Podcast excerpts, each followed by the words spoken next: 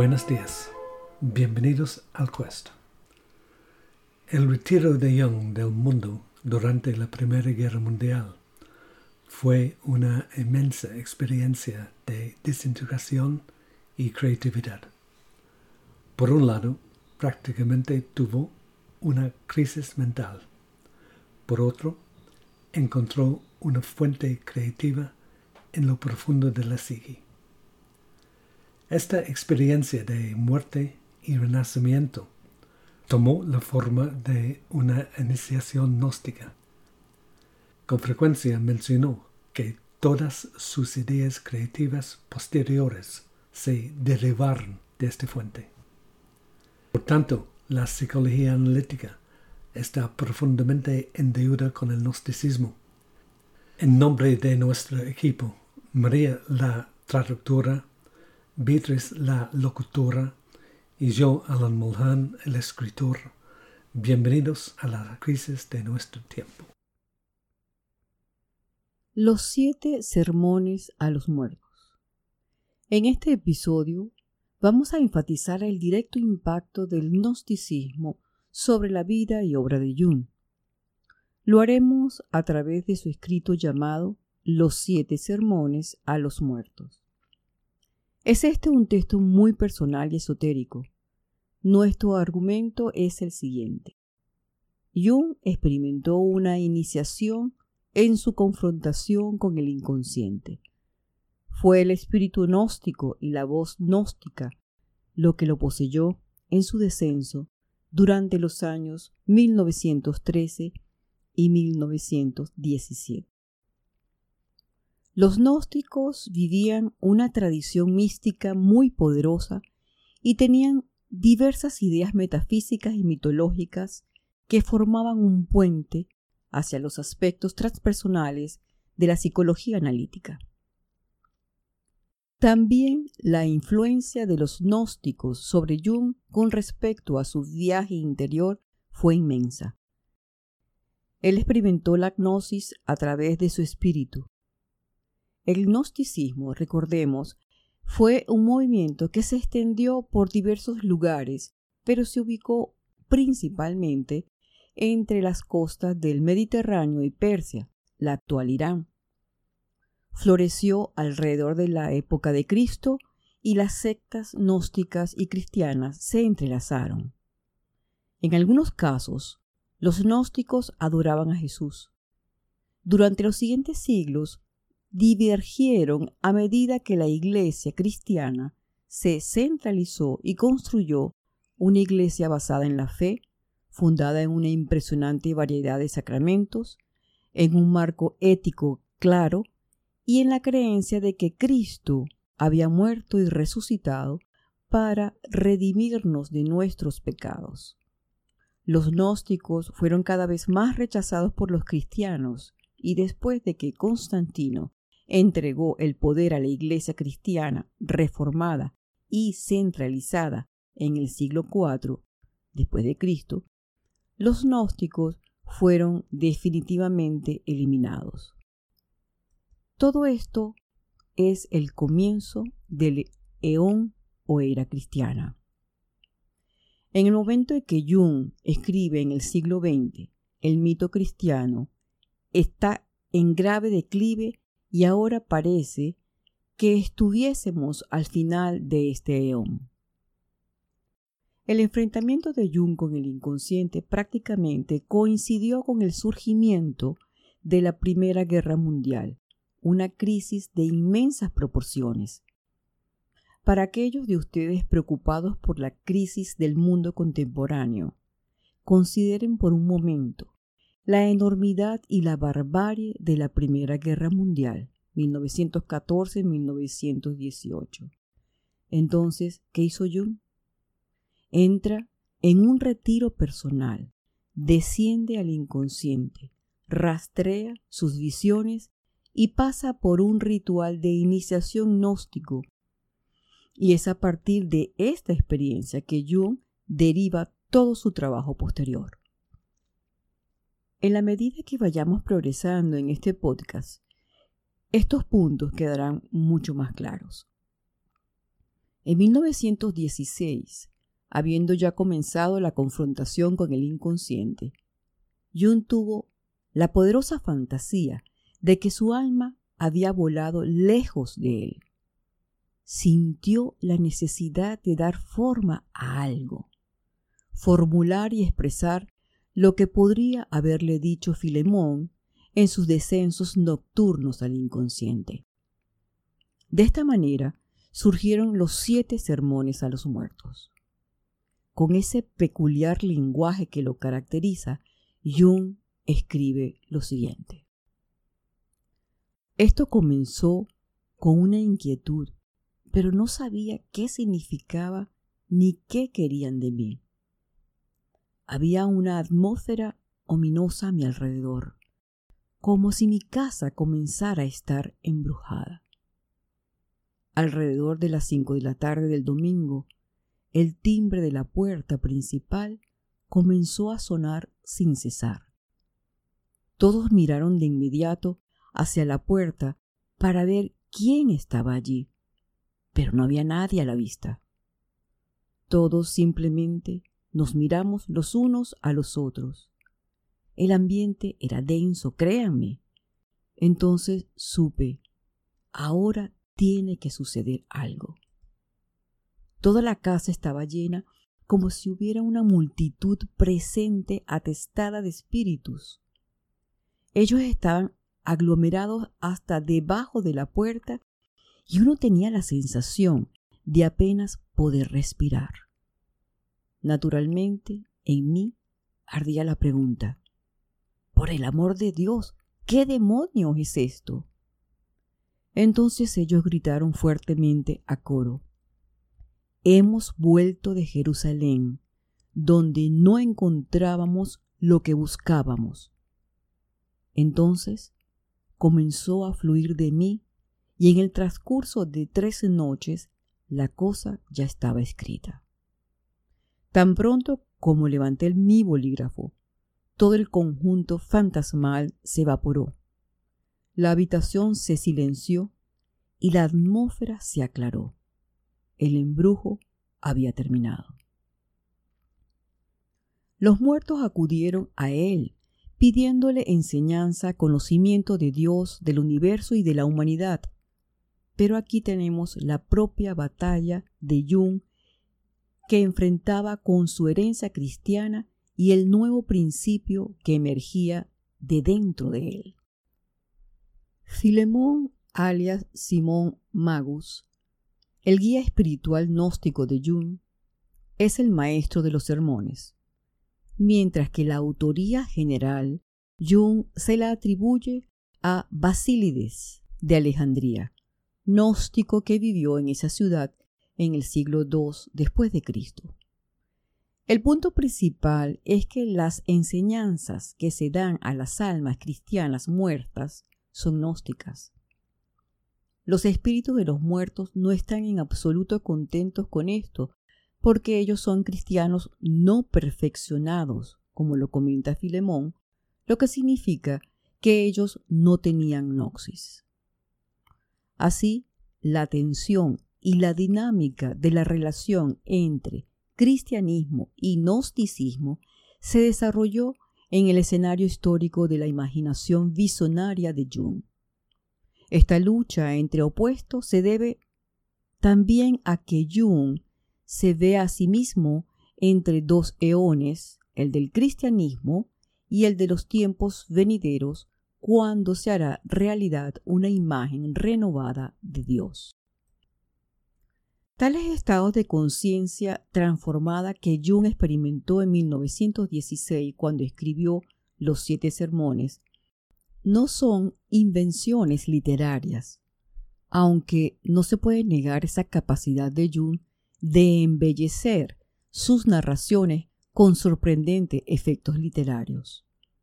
Estas experiencias a menudo surgen de estados de lucha, sufrimiento y semi-desintegración donde emerge un otro centro fuera de la conciencia del yo que puede reorganizar todo el material psicológico en una nueva forma, presentarlo en un estado visionario enormemente comprometido y que se siente como una revelación de gran significado.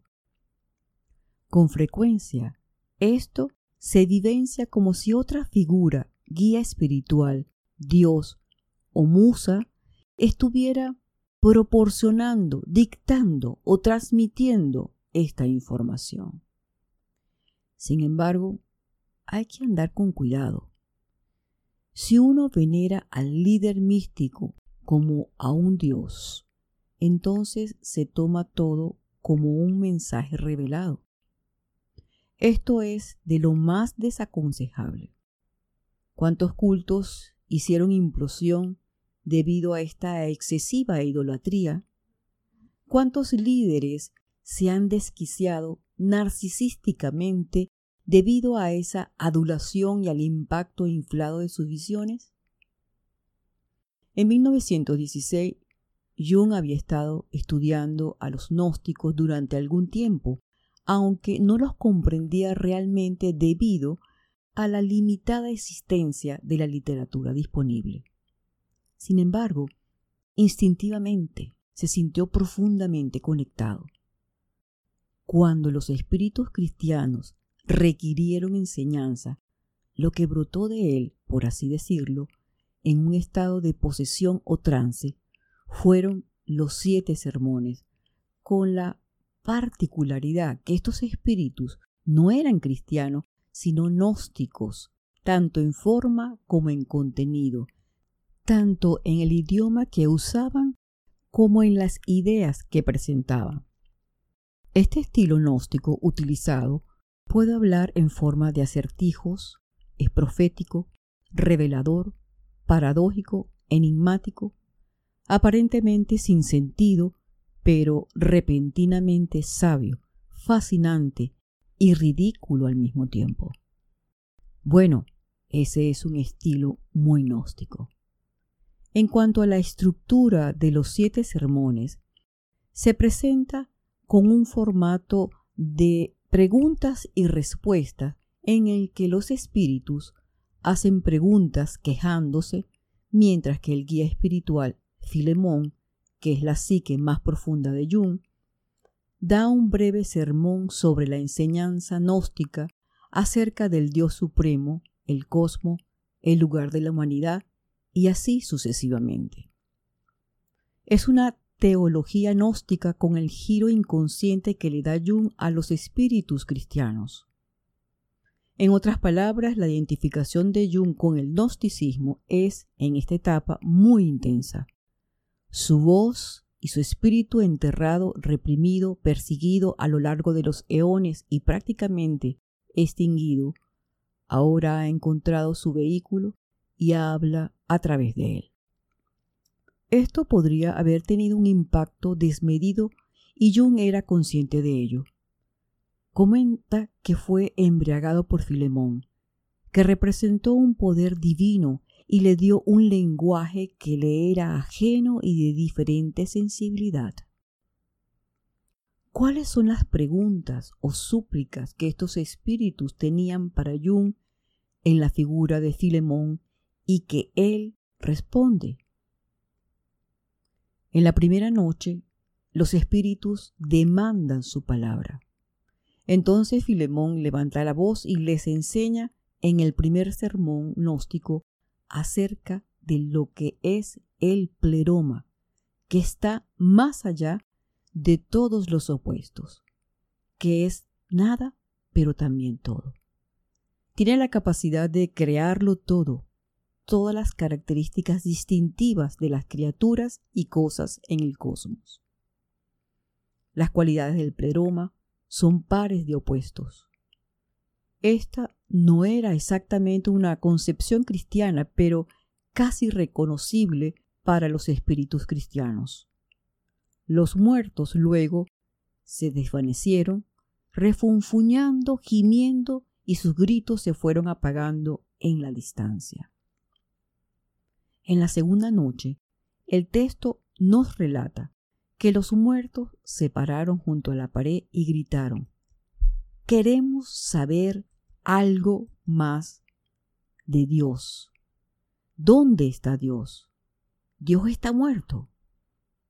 En este segundo sermón, Filemón responde, Dios está vivo y es el pleroma mismo, y así como cada punto más pequeño en lo creado y lo increado es también el pleroma.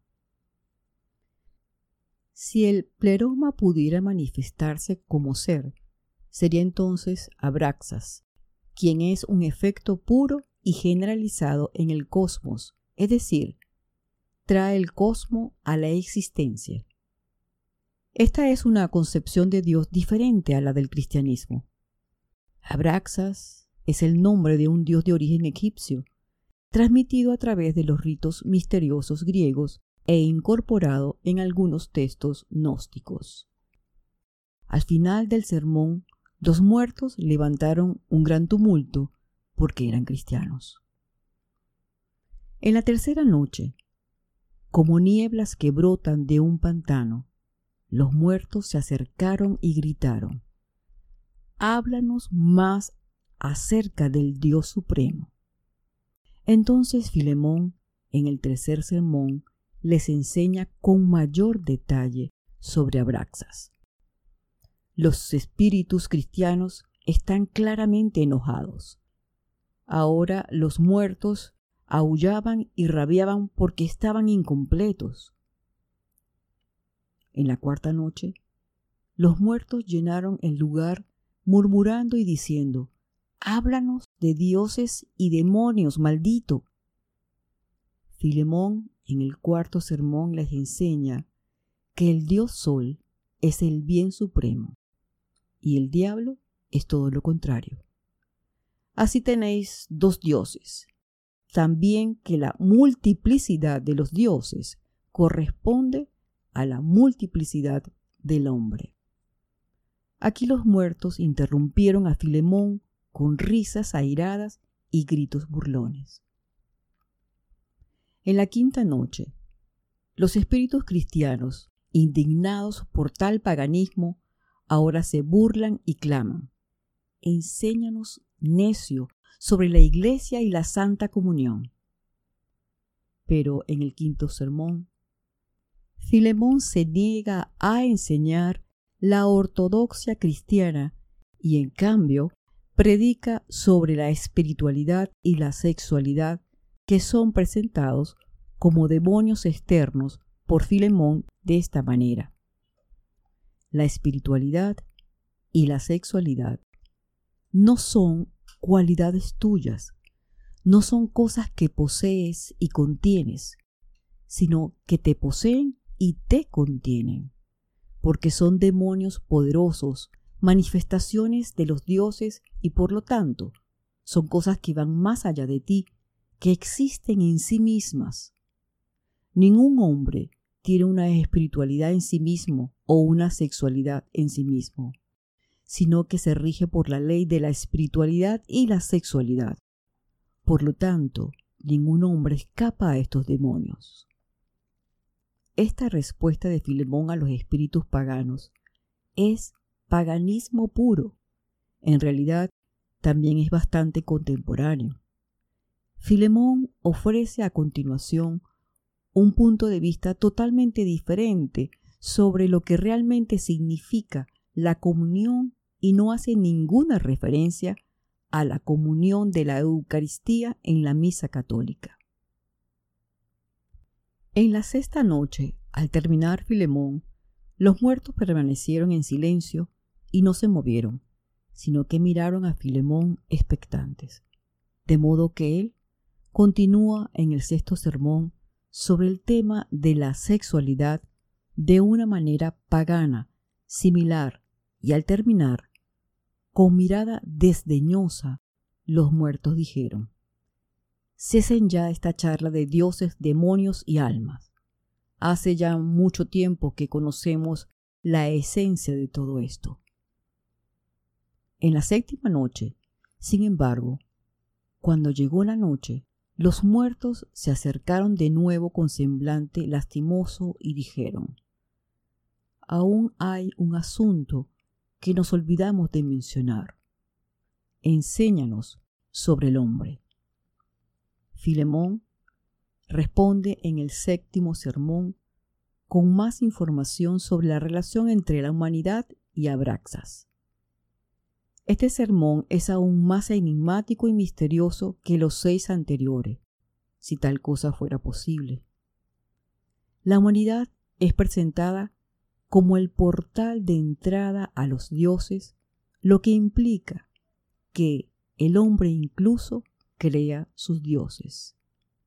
Parece referirse a un estado posterior a la muerte individual o incluso a una condición de post-existencia de la humanidad misma, a una distancia inconmensurable. Brilla una estrella solitaria, se encuentra en el cenit. Este es el único Dios de este único hombre solitario. Este es su mundo, su pleroma, su divinidad. Uno recuerda el viaje gnóstico a través de los arcontes después de la muerte para llegar al pleroma, la fuente de toda luz. Luego termina con versos similares a las líneas del Rig Vedas, texto antiguo de la tradición védica escrito en sánscrito, que dice, aquí el hombre, allá Dios. Aquí debilidad e insignificancia, allá poder creativo eterno. Aquí nada más que oscuridad y humedad helada, allá sol pleno. El ofrecimiento literario de Jung ante la partida de los espíritus fue el siguiente. Los muertos callaron y ascendieron como el humo se eleva sobre el fuego del pastor que durante la noche velaba por su rebaño. Esta metáfora es por supuesto abierta, pero uno puede sentir el cuidado del rebaño. Y uno sospecha que Jung está invirtiendo la presentación cristiana habitual.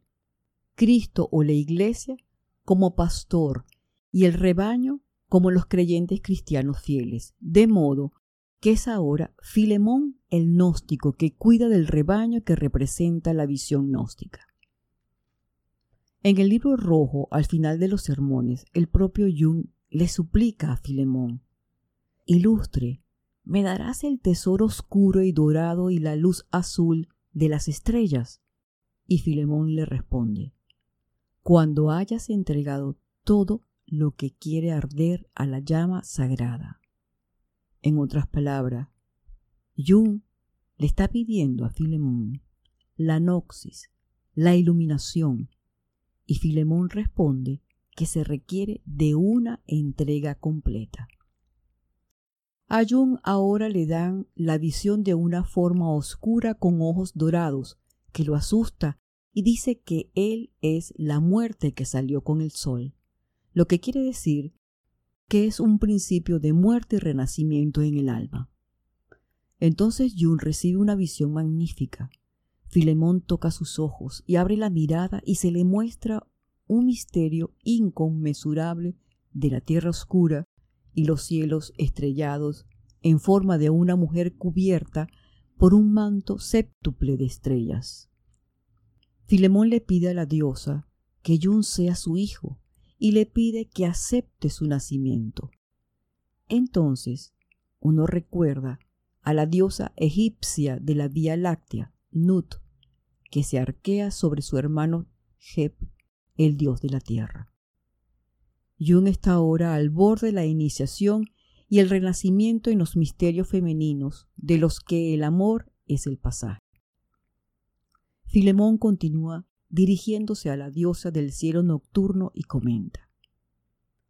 Diste a luz a la serpiente piadosa, la liberaste de los dolores del parto, lleva a este hombre a la morada del sol, él necesita a la madre.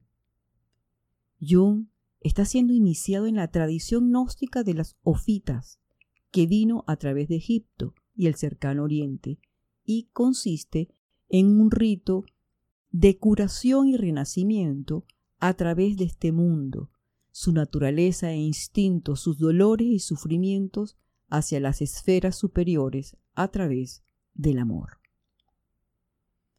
Continuando el texto dice, Una voz vino de lejos y fue como una estrella fugaz. Responde, No puedo aceptarlo de niño. Primero debe limpiarse a sí mismo. Filemón pregunta, ¿cuál es su impureza? Pero la voz dice, es la mezcla, contiene el sufrimiento y la alegría de los humanos. Permanecerá recluido hasta que la abstinencia sea completa y sea liberado de la mezcla con los hombres. Entonces será tomado como un niño. Y Jung comenta, en este momento mi visión terminó, y Filemón se fue y yo estuve solo, y me quedé apartado como me habían dicho. Nótese que la impureza de Jung que requiere limpieza no es el pecado, que sería la tradición cristiana, sino sus emociones humanas, la alegría y el sufrimiento, así como las conexiones y apego, que es casi para decir su personalidad terrenal. Esto requiere purgarse a través de la abstinencia para que se separe de los hombres, para que pueda volver a ser niño. En otras palabras, por magnífica que sea su visión, su iniciación no está del todo completa en esta etapa. Por cierto, sabemos que hubo diferentes etapas para los derechos misteriosos de Eleusis, por lo que quizá lo mismo sea cierto para los ofitas y otras sectas gnósticas también. A se le advierte que se abstenga y se purifique. Sin embargo, en la cuarta noche tiene una visión posterior de un hombre con un turbante que viene a hablarle de la curación, el arte de la mujer, y el hombre se convierte entonces en Filemón y le dice, No has experimentado el desmembramiento debería ser despedazado, destrozado y esparcido por los vientos. ¿Qué quedará de mí? grita Jung. Nada más que tu sombra, responde Filemón. Jung pregunta con dolor, ¿pero dónde permanecerá mi singularidad? Y Filemón responde, la robarás de sí mismo. Aquí se instruye a Jung que para que su curación tenga lugar, la vieja personalidad debe morir. Obsérvese lo cerca que está esto del taoísmo, el budismo y la filosofía perenne del mundo que siempre ha sido así su enseñanza. Se puede ver cómo la psicología analítica, tal como la iba a desarrollar Jung, también requiere el reemplazo de la vieja personalidad basado en el ego y una reorientación hacia el self. Jung comenta, deduje de las palabras de Filemón que debo permanecer fiel al amor para cancelar la mezcla que surge a través del amor no vivido. Entiendo que la mezcla es una servidumbre que sustituye a la devoción voluntaria. Jung reconoce que la verdadera devoción es un desmembramiento y luego que puede vincularse con la Gran Madre. Debe estar desvinculado, desmembrado de los hombres y las cosas. Aquí se da la instrucción completa para la iniciación gnóstica. El iniciado se unirá a la Gran Madre, la deidad estelar, al desvincularse de la personalidad y del mundo. Este es un descenso, un desmembramiento, un abandono del mundo con el camino de la resurrección y el amor claramente indicado. A través del descenso de Jung se reconocen los mitos gnósticos de la iniciación, las escuelas de misterios de la antigua Grecia que eran presocráticas y antes de la era de la razón que impregnaron el cercano y Medio Oriente con la adoración de la Gran Madre y se remontan al antiguo Egipto. y de allí a la humanidad prehistórica que experimentó los misterios como un descenso a la tierra y un renacimiento en el cielo. También se percibe aquí cómo el drama cristiano de la pasión de Cristo, tan similar en lo esencial al ritual anterior, es una versión de estos antiguos misteriosos gnósticos. Jung tiene su noxis a través de los ritos de iniciación gnóstico que vilumbró en sus escritos y que le fueron provocados por la magnitud de la crisis en la que se encontraba personalmente y la enorme crisis de su época. Su guía espiritual, estando de trance, imaginación activa y descenso, también están dando una respuesta gnóstica a la crisis cristiana. Está bastante claro en los sermones que son un diálogo agudo entre el espíritu muerto del cristianismo y el espíritu resucitado del gnosticismo a través de Jung, a través de Filemón, alias Simon Magus y Basílides. Jung describe este descenso como el núcleo creativo del que fluyó todo lo demás, siendo las creaciones posteriores la mera clasificación exterior de la inmensa experiencia interior que estalló sobre él y que registró en el libro rojo y los siete sermones. De ello se desprende que el gnosticismo, al principio en los textos indirectos que estaban a su disposición y luego en su experiencia de la noxis a través de su iniciación, iba a tener un inmenso impacto en él, personalmente y luego en toda su obra.